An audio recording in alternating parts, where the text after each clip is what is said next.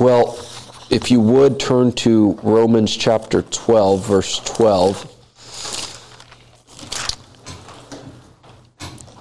We're going to be studying the subject of prayer for I don't know how long, but we're going to be studying prayer for a while.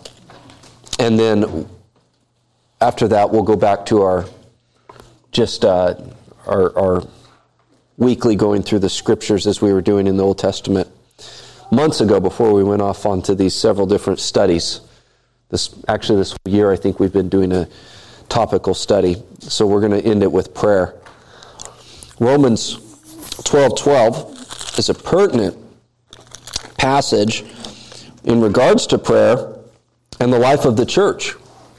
And let me begin with just a question for you to think about. Why do we have prayer meetings? Why do we come together on Wednesday nights and dedicate a portion of the night to prayer? Well, I'm going to show us it's scriptural by example, what we see in Scripture, and it's also scriptural in that we are exhorted by God to have a prayer meeting. You might, you might think of it like this as we know that we're supposed to pray as individuals well, this whole getting together to pray, is that actually a biblical concept? It's not only a biblical concept, we're told by God to do it. It's a time where we bind our hearts together before God. It's a time where we show our dependency upon God. Something else is that historically the church has treasured prayer meetings. It's interesting. I went online and looked at the bigger churches in our areas, in our area, areas, are in our area, and out of this, I think it was five I looked at, two of them had some form of prayer meeting. But I think if you just looked at churches in general, the prayer meeting is kind of outdated and no longer used. I think we're going to see that that's unfortunate historically, before there is any big movement of God, whether it be the Great Awakening, the First Great Awakening, the Second Great Awakening, uh, the Reformation, whatever it may be, or a very influential, pivotal person that comes along in church history, two things precede that movement of God. What are those two things?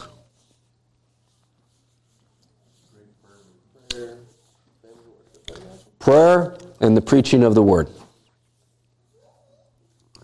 Prayer and preaching of the word precedes almost every movement of God that you see in church history, whether it's the Great Awakening, where, where people during Jonathan Edwards' sermons would be coming undone, crying and shrieking, tell me how I don't go to hell. Uh, it was a movement of God. And what preceded that was prayer. So Wednesday night is our time of dedicated open prayer, right? When we come together, we're able to take our concerns and thanks before the creator of the universe. And so I want to begin by looking at the exhortation to a prayer meeting. And then in the following weeks, we're going to look at, and this actually came from our, our deacon meeting, is it was suggested, why don't you show us how Scripture teaches us how to pray. And so that's where we're going to go next is what does Scripture say about how we pray? So, Romans chapter 12, verse 12 says this Rejoice in hope, be patient in tribulation, be constant in prayer. Now, there's three things stated here. One, is directed towards the future. The other thing is presently what you're dealing with. And then the third thing is how to persevere connecting both of those two things together. So the future aspect is to rejoice in hope. So, what is hope? Hope is looking forward to what's to come. The Christian has many things looking forward to look forward to in hope. What do we have to look forward to? Eternal life, right? We have the return of Christ and the consummation of his kingdom that we look forward to. There's many things in the Christian life that to us should motivate us to rejoice. In fact, you think about what Paul writes in 2 Timothy 4 8. He says, Henceforth there is laid up for me the crown of righteousness, which the Lord, the righteous judge, will award to me on that day. And not only to me, but also to all who have loved his appearing. You think about that. Whatever you face right now, it pales in comparison to what you will receive in Christ. A crown of righteousness will be handed to you. So, hope is our grounds of rejoicing. We may have difficulties, but we're able to face them. Our rejoicing is not in our troubles, but rather our rejoicing is in hope itself. So, does the Christian have an abiding hope? Yes, because if you believe in eternal life, if you believe you'll receive that crown of righteousness, if you believe that Christ will one day return and consummate his kingdom, then do you have constant rejoicing that is part of the Christian life?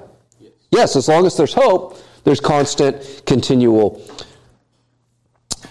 rejoicing. Paul even writes in chapter 8, in verse 24 of Romans, For in this hope we are saved. So he connects hope with our salvation. It's why we have a different disposition as a, as a Christian than those that are in the world. We don't mourn like those who are mourning, do we? We don't suffer as those who are suffering in the world. Why?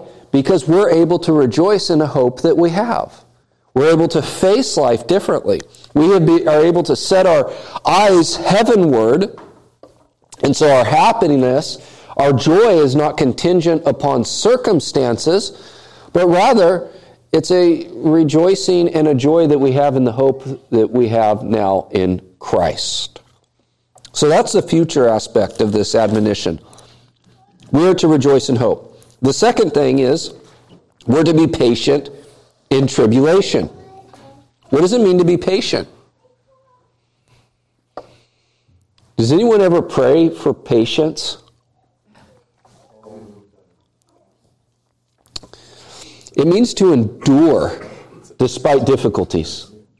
That's what it means to have patience. Endure despite difficulties. And specifically here it says, be patient, that is to endure in tribulation. And that tribulation, in this context, in Romans, likely refers to persecution. In chapter 5, in verse 3, it says, Not only that, but we rejoice in our sufferings, knowing that suffering produces endurance. And so there's this aspect of Romans that might have had to do with persecution. You know, one thing, when we look back at the first century church, we kind of have this conception that Roman, that Rome was just persecuting Christians all over the place. That's not the case. Diocletian had a massive persecution, and Nero had a massive persecution. But other than that, there was a lot of peace. Christians were granted a lot of liberty.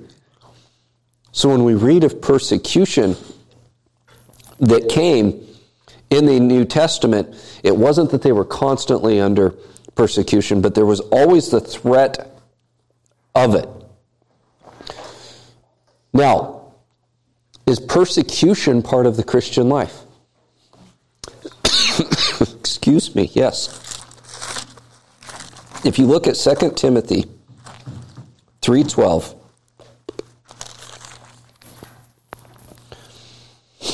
This is a verse that bothers me and may bother you too. Indeed, all who desire to live a godly life in Christ Jesus will be persecuted. Why would that bother me?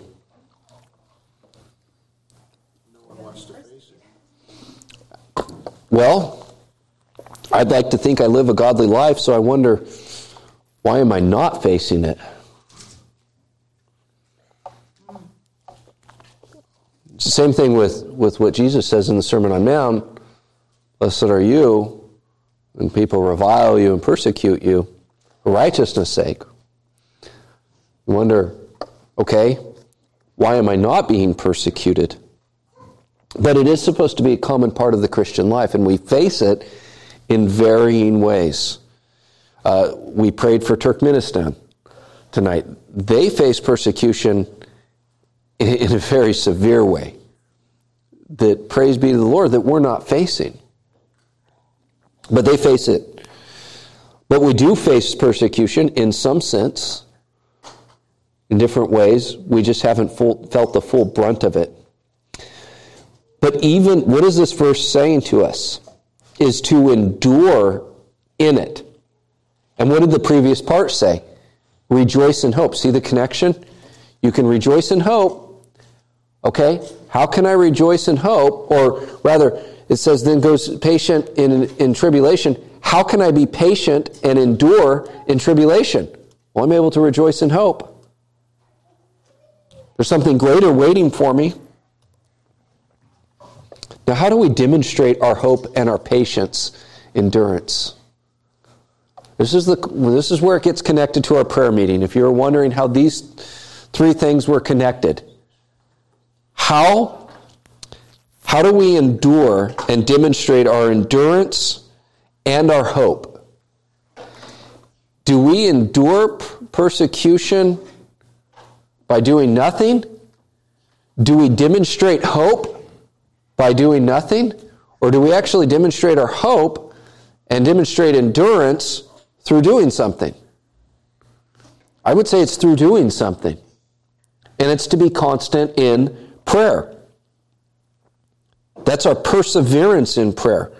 How do we endure tribulation? How are we patient in tribulation? Well, to be constant in prayer. How are we able to rejoice in hope? Be constant in prayer.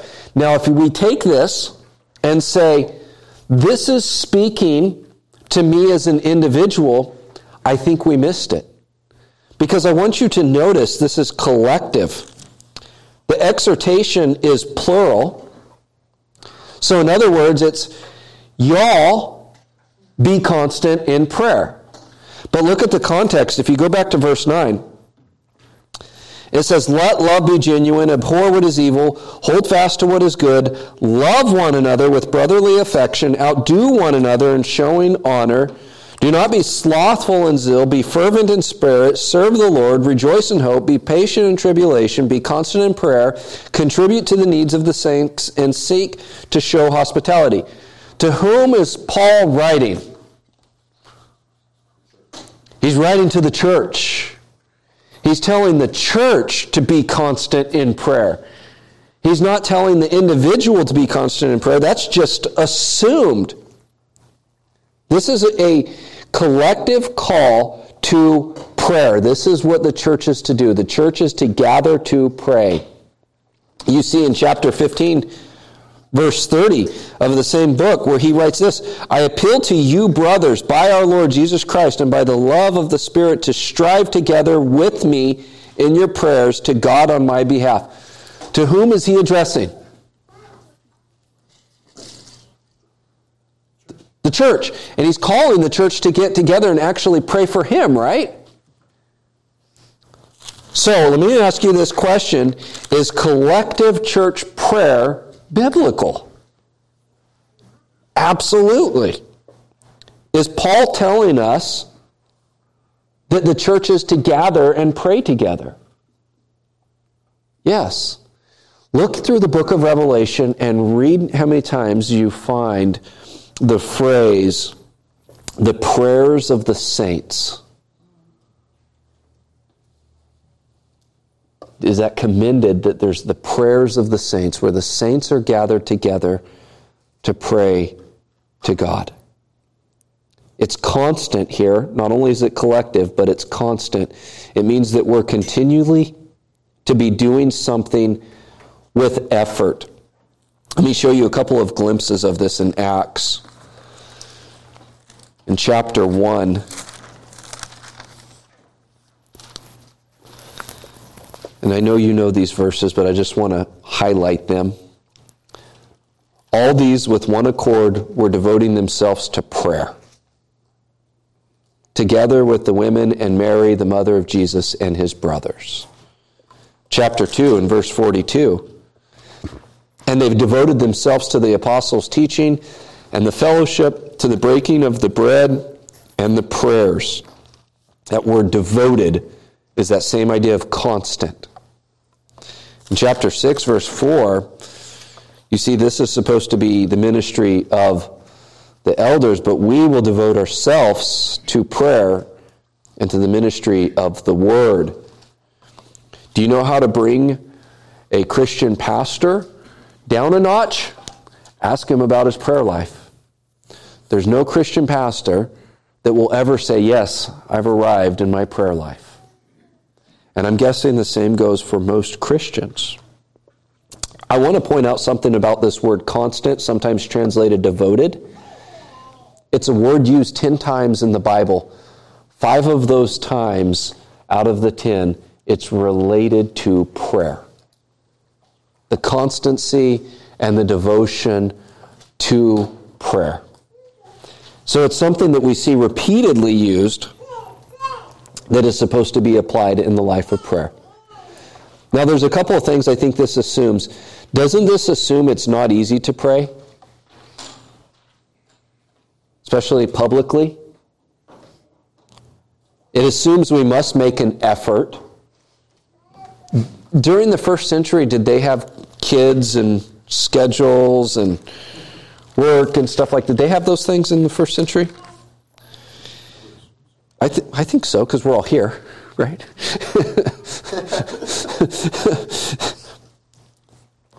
they they, they fa- face things that, that we didn't don't face, and we face things that they didn't. It assumes we must make it a priority, doesn't it? If he says it's to be constant in prayer. And there's something else that Paul had to say this, and he has to say it so often. What does that also assume? People aren't doing it. We need to be told. We need to be told. You know, it's it's it's funny. Anytime, uh, or many times I've asked people to like cover for me, and the go-to thing that they'll, they'll use to teach on because it seems to be the easiest thing to teach on is prayer. How many times have you heard a message on prayer? How's our prayer life? But how many times are we told we got to pray?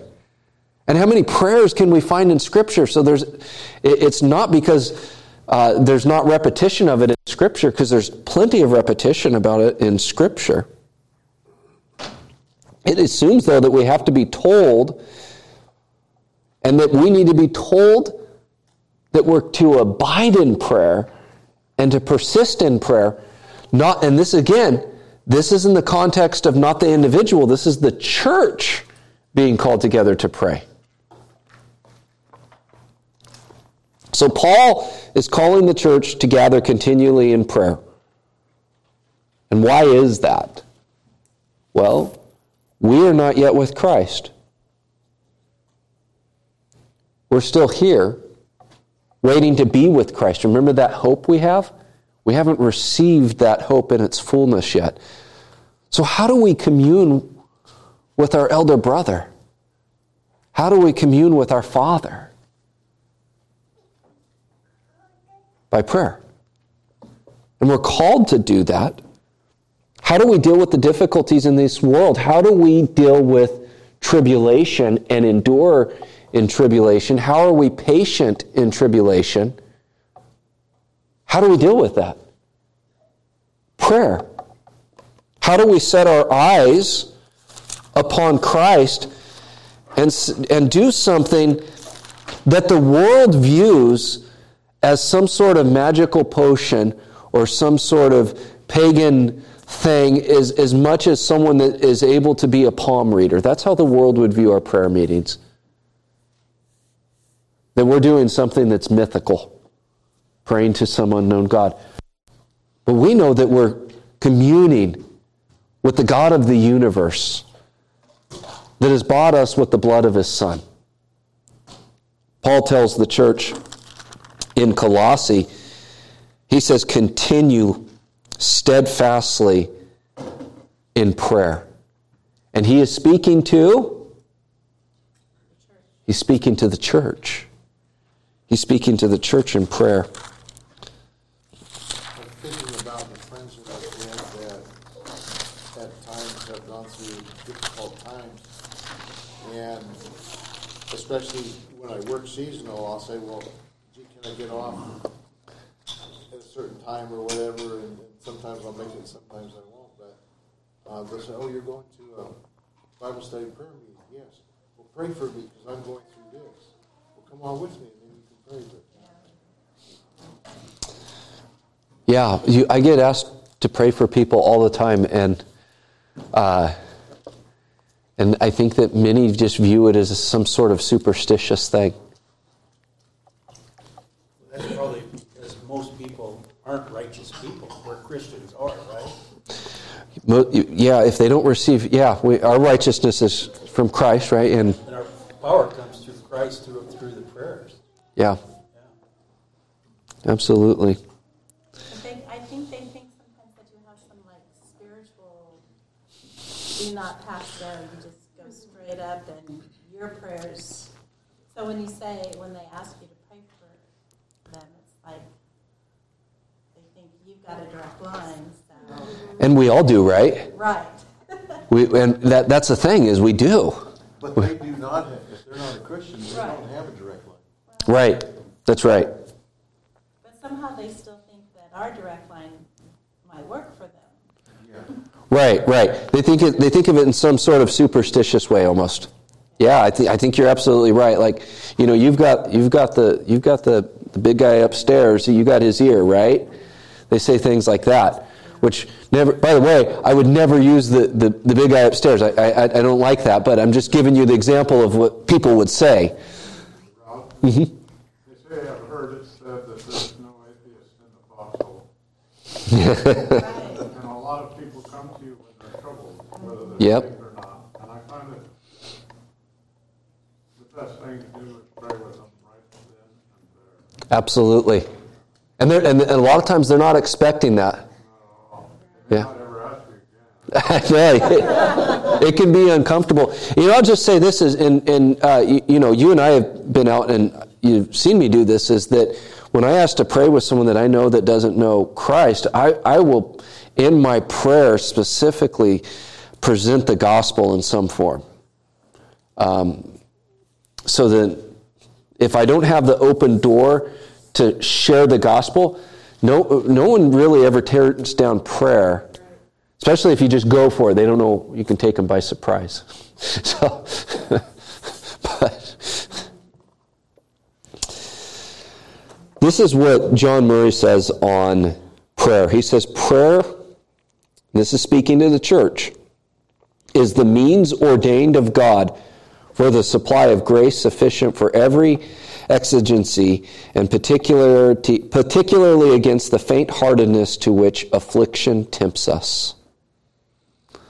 Prayer is grace sufficient for everything that we will face.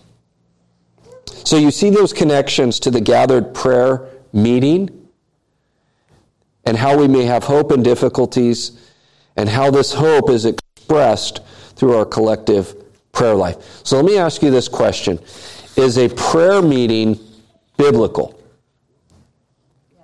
Yes. Just you can you can take my word for it.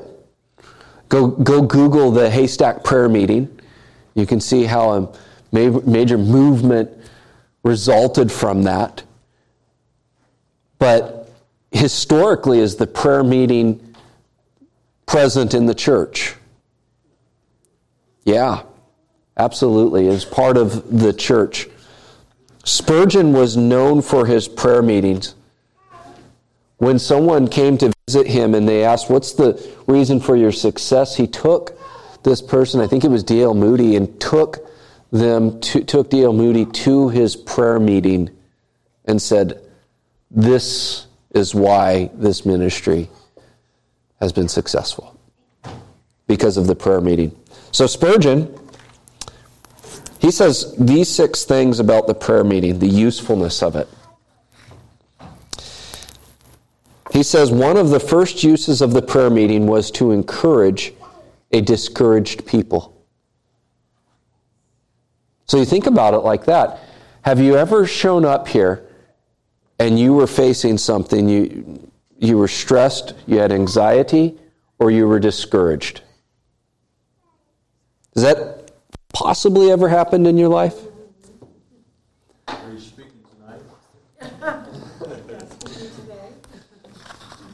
The prayer meeting can actually be a means to encourage people. Did you ever think about it like that? Is it like you, you we sit and here's the, the, the beauty of our Wednesday night. What do we do before we, we pray? We eat well, and what do we do when we're sitting there eating? Fellowshipping. You can tell when someone's not right because you, you, you have a meal with them. What a great opportunity to be able to say, let us pray for you tonight. And that person can be walk away encouraged. That means that there has to be some, I, I don't like this word so much in this context, but a little bit of ability. Like we're willing to share that with one another. We're you know, we're going to be together for all of eternity. So we might as well get to know each other now and be comfortable right now.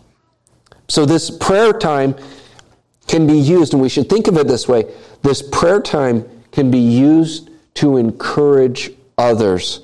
We should share our concerns, we should share those things with one another, so that way we can lift another, one another up. Spurgeon says a second use is this that it is the appointed place to receive power. Now that might sound strange, like, wait, sounds kind of Pentecostalish. Let me read you what Spurgeon says. He says, Now the great need of the church at all times is the power of the Holy Spirit. We believe in the Holy Spirit, says the doctrines of most churches.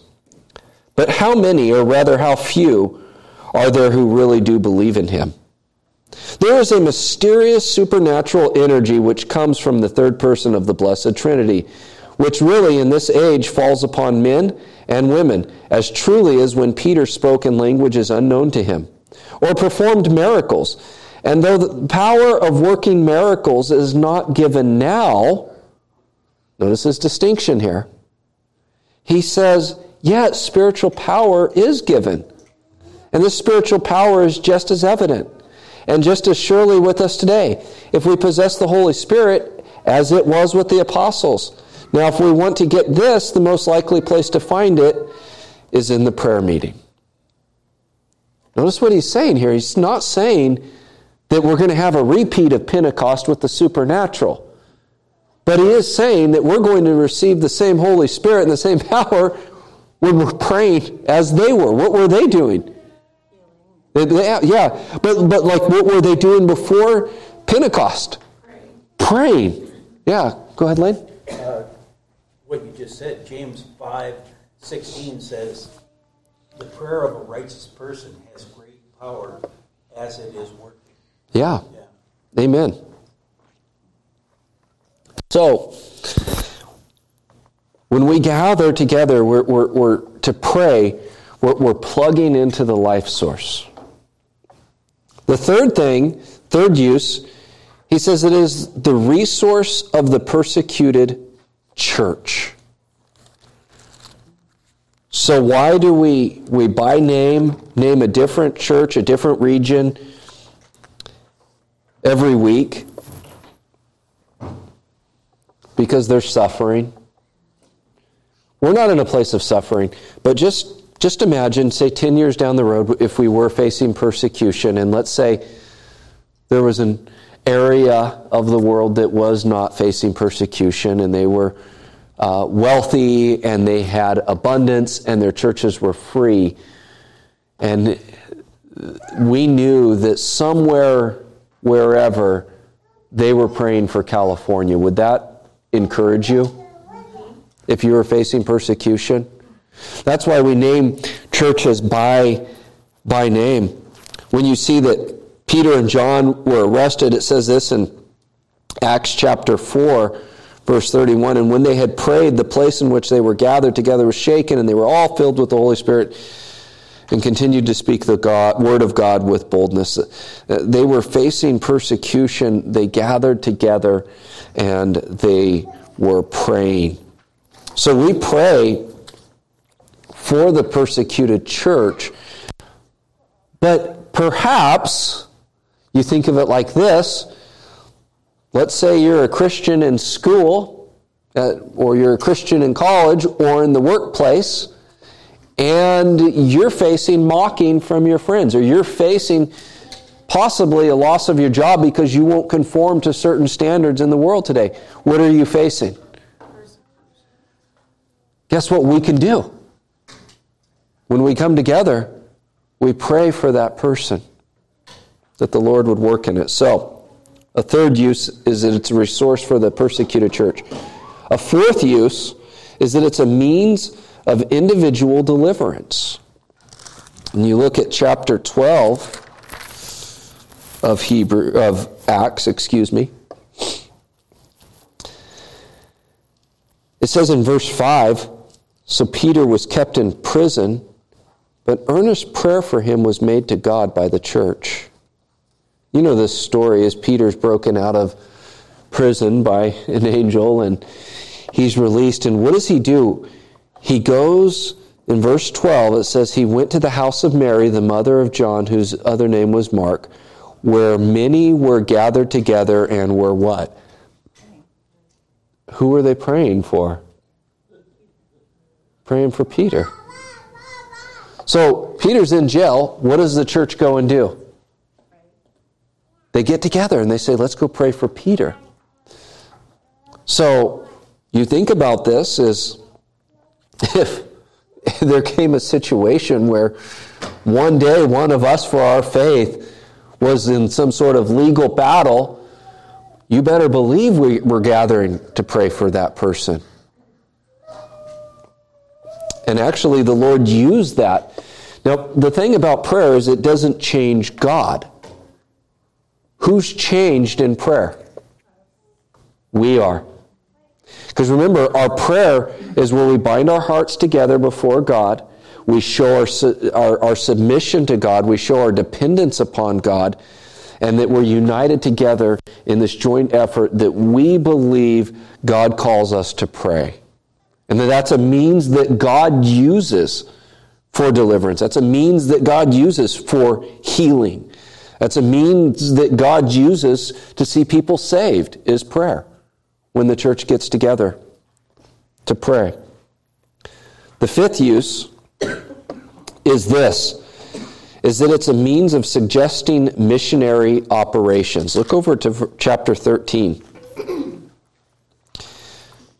Barnabas and Saul, the greatest missionary team that was ever sent out, was sent out because of a prayer meeting says, Now there were in the church of Antioch prophets and teachers Barnabas, Simon, or Simeon, who was called Niger, Lucius of Cyrene, Manaen, a lifelong friend of Herod the Tetrarch, and Saul. While they were worshiping the Lord and fasting, the Holy Spirit said, Set apart for me Barnabas and Saul for the work to which I have called them. Then, after fasting and praying, they laid their hands on them and sent them off. Notice the collective aspect of it all that collectively there's the preaching of the word, there's the worshiping that's taking place, and there's the prayer taking place. So, what's happening here is the church is gathered together, and in the midst of that, the Holy Spirit says, I want you to send off Paul and Barnabas.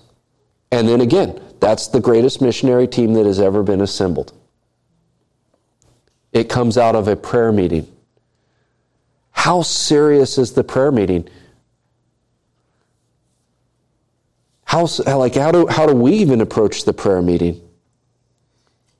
There's a certain, I, I, don't, I don't think that in the church of Antioch, or in the example of, of Peter, now that was a crisis situation, I don't think they, they took it lightly, though. I, I think that there was a, a heaviness to what they did when they gathered, don't you? And that doesn't mean there wasn't joy in those things there, but it just seems to me that there's this seriousness that comes with it. And the sixth purpose is this is that this may be the first step in a new work for Christ. Consider this. The birth of the church happened after what? After a prayer meeting. Look at verse 14 of Acts chapter 1. All these with one accord were devoting themselves to prayer, together with the women and Mary and the mother of Jesus and his brothers. What were they devoted to? Notice like the unity of them. And there's about 120 of them together that are praying. Think about this. The first Christian service in Europe, that was Paul's target, right? Europe. The first Christian service in Europe was actually a prayer meeting. Look at Acts chapter 16, verse 13.